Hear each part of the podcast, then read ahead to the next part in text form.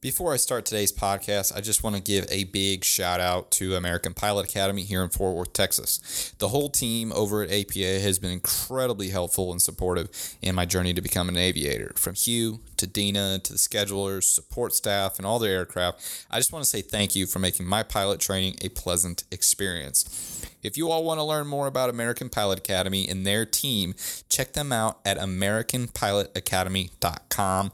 You can also check them out on Facebook at American Pilot Academy, or you can head over to their Instagram and show them some love at American Pilot Academy and see how their whole team can help you realize your dream of becoming one of the next FAA certified private pilots.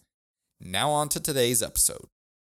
What's up, everyone, and welcome to another episode of Av Geeks Chronicles. I am your host, Colin, Chief Av Geek, Aviation Maniac, whatever you want to call me, here on Av Geeks Chronicles. Well, guys, today's a super special episode uh, because this past Sunday, if you've been following me over on social media, I passed my FAA private pilot check ride. And yes, that means watch out because Colin is now a private pilot and can roam the skies of the U.S. But first, uh, guys out there, I just wanted to apologize for not releasing an episode in a while. You know, life gets busy, and for the last few months, my life has pretty much been work, eat, study, fly, spend some time with the wife. And with that, things have gotten busy, and I decided to put a small pause on the podcast while I finished up my license and kind of, you know, refocused on some other stuff. Uh, but now that I'm done, I'm ready to rev the podcast back up and create this great platform to introduce uh, folks and the younger generation to the world of general aviation through the eyes of a millennial who is going through it and experience it day by day, and all the great things that you can experience as an aviator. So, with that, you know, what has been going on since the last episode, which was released a while ago? Well, I can tell you a lot. We'll, uh, we'll start out, of course, with, of course, the completion of my training and passing my check ride. But there's a whole long backstory uh, and trying to fill you guys in on what actually has been going on. So before I could get to the day that I was handed that piece of paper saying you are a FAA private pilot, uh, I had to complete all my flight and ground requirements, which took up a lot of time. And when I mean a lot of time, I mean a lot. I then took up the uh, took the FAA written exam, which I passed the first time, and that was a big, you know, that was really a big milestone for me. And that's like, you know, Colin, it's coming close. You're almost done. Um, great milestone. On to the next one. Like, let's get this done. Um, that test is really a written culmination of all the important pieces you should have learned or will learn during your training, and it's all important information as you go along uh, through your aviation career. It's you know it is it is the knowledge you have to have in order to aviate safely across you know really the globe um, I took my written later than most folks because I wanted to finish most of my training before, you know, I took it. Uh, for me, I'm a better experiential learner, and I feel that really helped me a lot so I could pass that test the first time. You know, some people say, hey, get it done before you even start training. So you go to a class, a three day course, you spend eight hours each day doing it, and you memorize all this stuff and then you go take the test. Well, for me, that's not how I learn best. That's not how, you know, I like to do things. So I kept it to the tail end. Um, and I'm really glad I did that way. But that's me. That's not how, you know, other people do it. That's just how I do it and how I learn best. Uh, and I'm glad I'm glad I did it that way. Um, so not all would agree with me in doing that, uh, but that's the way that worked best for me. So after the test, it was a full week of prep for my check ride, and I pretty much flew every single day up until my first check ride. So I took uh, took the test. I want to say on like a Thursday, and then I basically had a week to prep for uh, my check ride. Then I got to check ride day, and not gonna lie, I was pretty, pretty nervous. And to be honest with you all, I don't really get nervous about many things. Uh, your first check ride can bring out some nerves in you, but you have to learn how to control them. Um, and I tried to do that best, but you know, still nerves, uh, they come out. I made it out of the oral. Um, I passed that, and then it was on to the actual check ride itself. You know, the funniest thing was, you know, now to look back at my oral and how it went. The uh, the DPE that I had, you know, he was this old eighty year old guy, um, kind of grumpy, but you know, hey, he's a really experienced aviator, so you know, I, I just got to get it done with him. Uh, but he told me, he goes, you marg- marginally passed your oral. And I'm kind of thinking to myself, I'm like, really? I marginally passed my oral? You know, and then I tell the story to other people after I finish, and, you know, lo and behold, they're all like, oh, he was probably trying to get under your skin, you know, worry you a little bit for the, you know, the check ride, and, uh, you know, really putting your putting you on your toes. But you know, oral went good, past that, and now it was on to the actual check ride itself. Overall, the first check ride did not go as planned. You know, I thought I was confident. I thought I knew what I, you know, knew and had confidence in everything uh, that I was going to be tested on. Uh, but, you know, the nerves kind of showed. Everything was really going well in that check ride until we got to the steep turns maneuver. And that's where it pretty much ended. I executed the actual turn pretty much spot on. Uh, I did it great.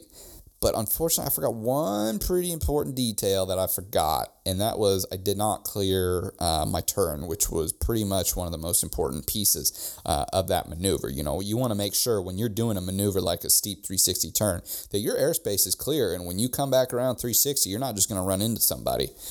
Um, and unfortunately, I did not clear that. He did not like that.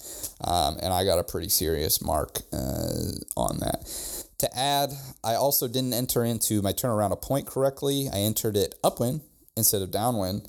And, you know, as you go through training, the book tells you to do it downwind. So when you make your first turn, it's going to be your fastest speed. Unfortunately, I did it the opposite. And of course, he did not like that. Um, but thankfully, we got through most of the check ride before I caused myself to get my disapproval.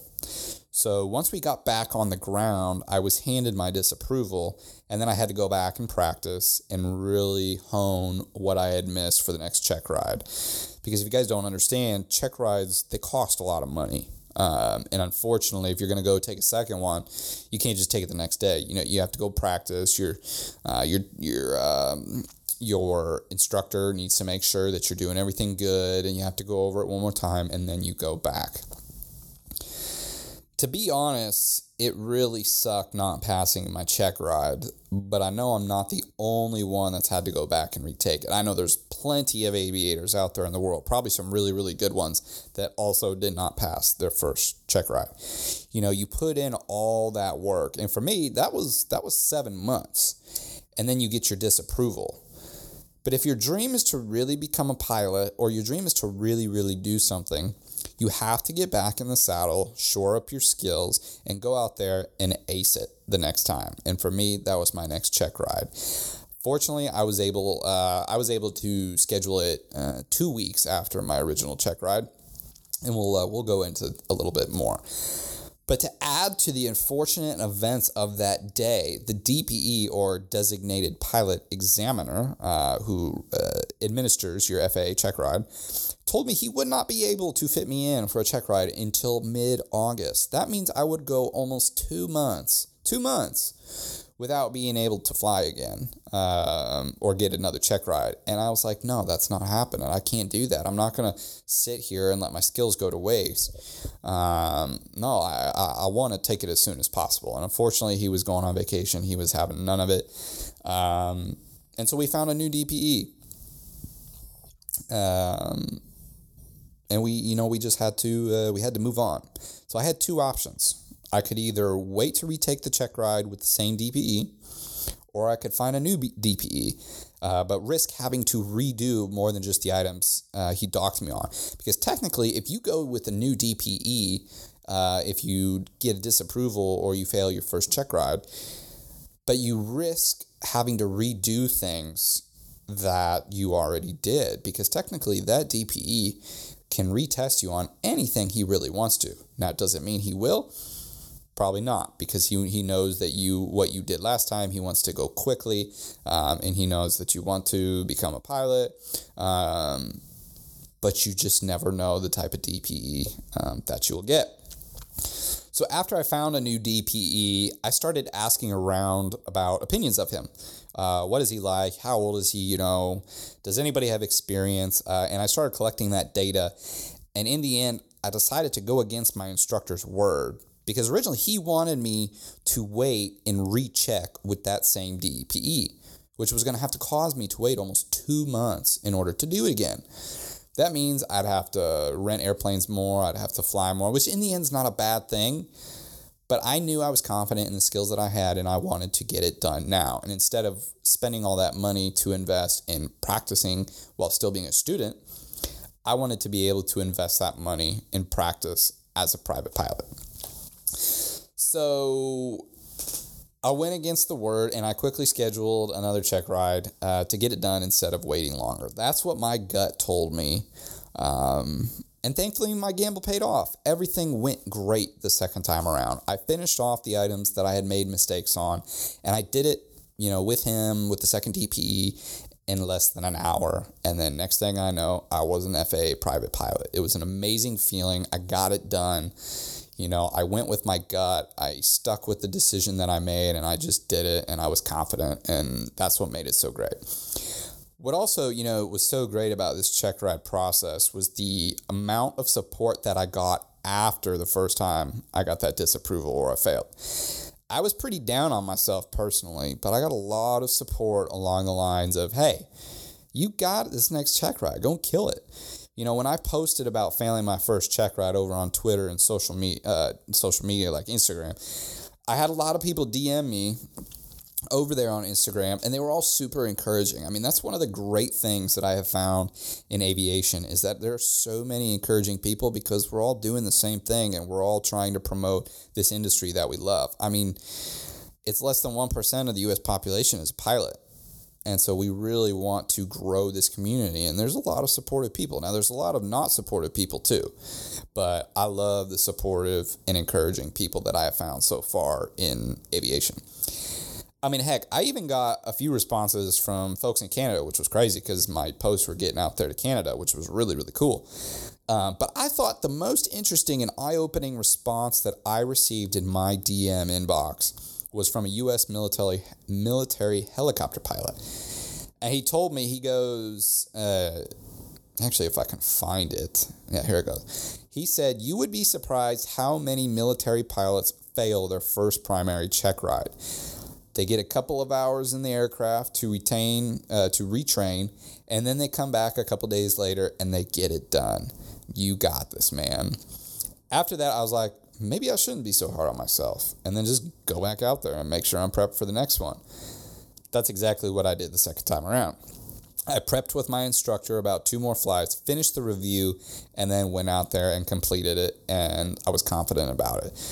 This check, uh, the second check ride didn't. I mean, like I said, didn't even leave, even last an hour. I mean, it was that quick. You know, funny thing was, is after I finished, I got my paper. I'm on the way home, and I text my wife. I said I did not pass she gives me a call back and she she says, "So you didn't pass?" kind of in like a side voice. And I said, "No, I'm just kidding. You didn't get all my other texts. I passed. I passed." She goes, "Oh no, you freaked me out. You know, I was about to tell you maybe you should rethink this whole this whole pilot thing." I said, "No, no, no, no. I finished it. Don't say that." Uh, but I was super excited. She was super excited for me. Um, and that was great. Um, I knew I was not gonna fail the second time around.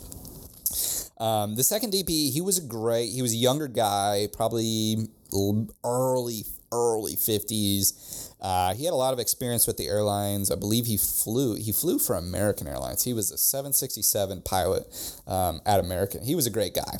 And after I passed and he gave me everything, processed all my paperwork, it was really great to pick his brain about literally all the aviation topics that I could fi- uh, think of while we were sitting in the room.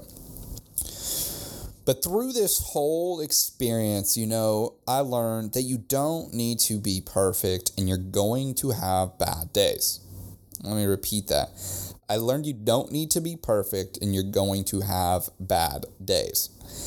Luckily in life we get second chances to go back out there you know and kill it. It's all about sticking with your dreams coming back and finishing things off. It, i mean it's it's that simple. You know it's the people that don't make it are the ones that don't try try try again. You know try till you fail. But you know really if, as long as you keep trying you're not failing. You're just you're you know you're you're working at getting to the end. But you know through it all, I had to give up quite a bit too. You know, this process took me seven months. Um, I had to give up time, you know, really good personal time with my wife because my weekends were spent flying, my nights were spent studying or uh, going through my online ground school. Um, so we didn't get all the quality time over that seven months that, you know, she probably would have liked and I would have liked too. I didn't really see too many friends at all, you know, because my weekends were filled with flying and I wasn't going to go out. I wasn't going to stay up late. You know, I had to be prepped for my flights. I didn't travel. Um, I, I invested heavily, not just time, but uh, money in this license. And I didn't really do anything what people would consider, you know, going out and having fun. Um, why, you may ask? You know, can't you feel? I mean, yeah, you could have, but I was determined to finish off this license. I was determined to to reach my goal as a pilot. If you want something really bad enough, you'll do anything uh, to make your dream become a reality, and you're not going to let anyone uh, keep you from doing it. Um, I mean, that's that's really the simple piece to it. If you want something badly, you have to put in the work to get it. So when I look back on this experience, you know, anytime you do something and you go through a long process or you experience something, there are always key lessons that can be learned. I found that going through this process, I learned a lot about myself. Um, and to be honest, I physically watched myself grow because becoming a pilot, you realize that your decision making starts changing. Um, I mean, your own life is kind of in your own hands when you fly because these decisions could really mean, you know, whether you make it back safely or you don't make it back at all. I mean, that's how big these decisions are. You could decide to go out one day and it's perfect, but you push the limit too much and you don't get to come back. And those are the deci- the decisions that my instructor really, really pushed on me that you need to learn. You need to start making better decisions. Uh, because you know your decisions are going to have a profound effect on you here in the aviation world. Um, so I started, I really, you know, saw myself starting making better decisions, and I noticed my frustration levels going down when things weren't going my way. Um, in aviation, sometimes things just happen. Sometimes you have mechanical failures. Sometimes you have weather issues. Uh, sometimes your plane gets booked because some guy at the the scheduling center forgot to put your name down when you reminded them twice. I mean, things happen. You can't get mad. It's aviation. You wish sometimes things could go the other way, but if you're going to get hung up on it, you're never going to let it go and you're always going to be pissed off. So let it go and move on. You know, one of my close mentors uh, of me, he asked me after I was done with this process, he asked, What is the biggest lesson that you learned from getting your pilot's license? You know, every experience, you should be able to take one huge lesson that you think will help you um, in life. And I replied with one simple word I said, Patience. I said, patience was the number one thing I learned through this all. You know, in today's world, People want things so fast. They want to make a quick buck. They want to lose weight yesterday. They want to become successful tomorrow. They want to live their dream world now. But unfortunately, most lack the patience and work ethic to actually get what they want. I mean, this isn't, it's not overnight. And I learned that really the hard way. I thought something was going to take me two months. It took me almost, you know, this could have taken eight months for all I know. Um, but yeah, I mean, like I said, this this was something that I thought I was going to be able to do two or three months. I heard the stories of people doing it in a month. I'm like, eh, okay, I got a full time job. You know, I got a house, got to take care of stuff. You know, work. Ah, two to three months is good. Wrong. Try seven months. Um, but fast forward those seven months later, and now I'm getting my license. I mean, it feels great but it was a long process. But I was able to learn a hell of a lot. Um, but because I had a job, you know, because I'm married to my beautiful wife uh, and I have marital duties, because I have other responsibilities that need to be taken care of, um, I quickly realized that if I wanted to do this, if I wanted to reach my dream of becoming a pilot, I needed to go through this process and be patient. I could not rush it because in aviation, if you rush stuff, you're, you're putting your own life uh, in harm's way. And if you're flying with people and you're rushing, you're putting their lives in harm's way too. That is not a good combination whatsoever. So I had to go through this process and be patient through these seven months, you know, I had weather issues, I had mechanical issues, I had scheduling issues, I had all about the issues uh, that you could think of. Uh, that could keep somebody flying as much as they wanted to. You know, Texas, weather's decent, and usually you can fly whenever you want to, but unfortunately, I wasn't able to. So quickly, I realized that in aviation, uh, you know, you have to roll with the punches and you have to take what's given to you. And for the vast majority of us out there, that means being patient about the process and take those milestones as fast as you can when you can. But do not rush yourself because that's where mistakes are going to happen. Now, don't get me wrong, there are folks out there that can get a PPL in a month because I know you can you can. I mean, if you go to Arizona, you know, you can, where it's just sunny all the time and hot, you could probably get it done in a month if you really wanted to. Um, but unfortunately, you know, I have a full time job. Um, and when you live in a place like Texas that can throw crazy weather at you and winds at you, the likelihood is that it's going to take you a while, and that's okay. It's not a bad thing. You know, by going through the process the right way, you're ensuring your safety, your instructor safety, the plane's safety, uh, and you're ensuring your own life is, you know, you know, you're making positive uh, decisions for uh, your life here in aviation. So after I finished my PPL, you know, there was this individual that sent me a DM over Instagram and said to me, I don't mean to be rude or anything. I'm just starting my PPL and was wondering why it took you seven months to complete it. I kind of was like, oh, this is a fun one to answer. Uh, but I was going to answer truthfully. And so I did. I said to him, I said, hey, no problem at all. I 100% understand where you're coming from. And there's no offense taken, really. I said, fortunately, I'm not getting a PPL for a job, so time wasn't really of the essence for me. I could be patient. I had the ability to be patient, and I also have a full time job that took a good chunk of my day up. And to add, I also lost two aircraft that I was using because the owner decided to sell them. Uh, I was using air, uh, two aircraft from a private guy that no one was scheduled on, so I could fly pretty much when and where I wanted to. Um, with that, I then had to move over to a flight school and use their aircraft. So then I had to fit into their schedule, and their schedule was already packed. Um, but also, folks kind of forget that getting your PPL is a huge investment. So, being able to spread that cost over time uh, was another factor for me. Some people pay for it up front. Um, you know, everybody has a different situation. So, I did it over time, which is okay. And I told him that. And then I said, if you want to get your pilot pilot's license as quick as possible, you can get it done in a month if you want to, because it's been done before. There's people that's done it. But you better expect to spend every day doing nothing but flying and studying. And I said that to his message and I sent it to him. And then I followed it up. I told him, I said, folks who got it done in a month are no better than the ones who it took a year to get. I mean, I have a very good sales friend of mine um, in the rotorcraft industry, and he's going on like eight months, I think, now. And it's just, he's busy. He's got work, he's got a family. Um, but I told him, I said, hey, at the end, it's the best feeling in the world, and we're all pilots. You're no different if you got it done in a month, and you're no different if you got it done um, in a year. And, you know, I was kind of finishing up with them, and I also told them, I said, Texas weather also made it difficult right at the start because when you train, your instructor is going to put wind minimums on you until you can show competency flying in turbulent and gusty weather.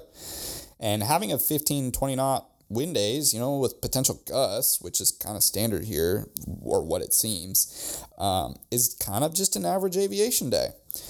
And once I took the time to reply back to him thoughtfully and in length, he actually, I was really surprised by his reply. He said, Holy cow, thanks for all this information. I've been saving up for the last four years now, and I'm going to try and get my PPL before September. I simply said, That's an amazing goal. Try to schedule as much as possible then. It's easier to cancel a flight than it is to schedule. So, in the end, in aviation, I truly believe, you know, because this was the greatest lesson that I learned, I believe in aviation, you know, it's patience, patience, patience. That was the biggest lesson I learned, uh, and I know my patience grew significantly through this process. Uh, and I mean, it was, it feels great, you know, being patient on things. Is like, wow, that's not too bad. Um, and when something happens now, I'm kind of like, oh, all right, well, I have to wait to fly tomorrow. No big deal. You know, you're not going to risk yourself and it doesn't bother me as much as much as it would have probably when I first started out. I mean, I was chomping, chomping, chomping at the bit to get it done. And then I had to learn this thing called patience. I had to let it settle, and you know, it's going to take a little longer than usual. Then next, you know, after some uh, self reflection, I really wanted, you know, what you know to to think about how things you know how things were going. You know after this process is done what am i going to do? So you're probably you know thinking you know well now that you're done what are you doing next colin? Well for now i'm going to enjoy this achievement because this has been something i've wanted for a really really long time so I'm gonna let it settle in for a little longer. I'm going to enjoy it. Uh, I'm gonna fly with my wife. I'm gonna take her up. I'm gonna, you know, go have a good burger somewhere, maybe some barbecue down in Stephenville. Um, but I'm gonna enjoy this uh, for a little bit longer, um, and then we'll go on to the next thing. And you know, next, my next, what's going next? After some self reflection again, I really, you know, going moving forward, I want to put a focus on helping more people achieve their dreams of flight, uh, especially people younger than me or kids who may never have had the opportunity to experience the world of aviation. You know, it's folks in aviation like Bob Hoover, uh, Sean Tucker, uh, Harrison Ford, or other aviation juggernauts who are giving back to the aviation community by helping forge, you know, this next younger generation of aviators. You know, they're trying to replace themselves uh, in this wonderful industry. You know, they know they're going to pass at some point in their life, and they're taking it upon themselves to replace themselves to continue the legacies of people like Bob Hoover and to continue continue their legacies. Um, so, you know, in order to forge this next generation of aviators, you know, for me personally, I've realized that I've lived a pretty privileged life and have only now taken the opportunity to start flying when I could have done this a long, long time ago. I truly believe it's going to be young folks like myself who are going to be the driving factor of recruiting future pilots into this industry. I do not believe that corporations, big corporations, uh, manufacturers, I it is my take that they're not going to be the ones that are ultimately going to persuade the younger generation to get into aviation. It is going to be millennials like myself um, who are going to be the driving factor of recruiting our future pilots and future aviators in the industry. You know, so that's what I want to do. I, you know, I truly see the impact that somebody like Bob Hoover has had onto uh, onto this industry. You know, he was a uh, he was a circuit pilot within the airshow circuit, and he was uh, uh he was one of the best pilots out there. You know, and then you got Sean Tucker. He he's amazing. You got Harrison Ford, who probably considers himself an aviator over being an actor. You know, and all that they have done I want to do that too. You know, I want to have a serious impact on the next generation of aviators. I may not have the status of these big name players, nor the experience, not even close. Uh, but as a young aviator, I know I can relate with the younger generation, and I hope to inspire other young kids to pursue pursue their dreams. Um, of flight, whether that be just in STEM related fields, whether that actually be as a pilot, whether that be, you know, you, uh, you know, UAV type work. It doesn't matter. I want to help get more kids into the world of aviation.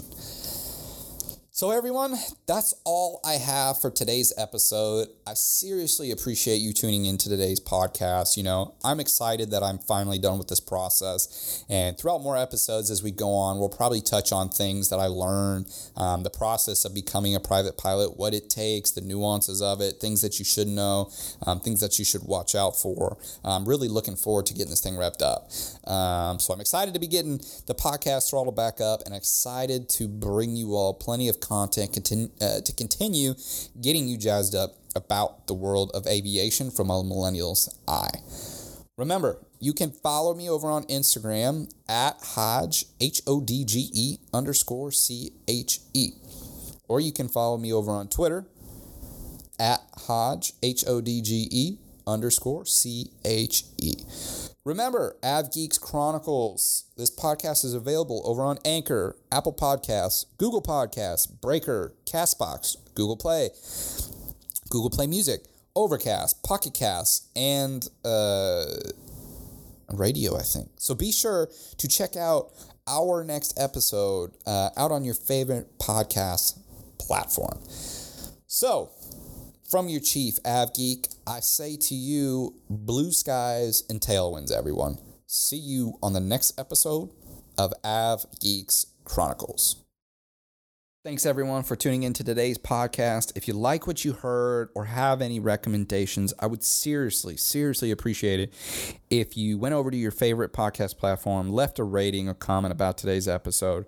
Your voice is ultimately what will continue to make Av Geeks Chronicles a growing podcast. So again, I appreciate you listening and look forward uh, to hearing your feedback on today's episode.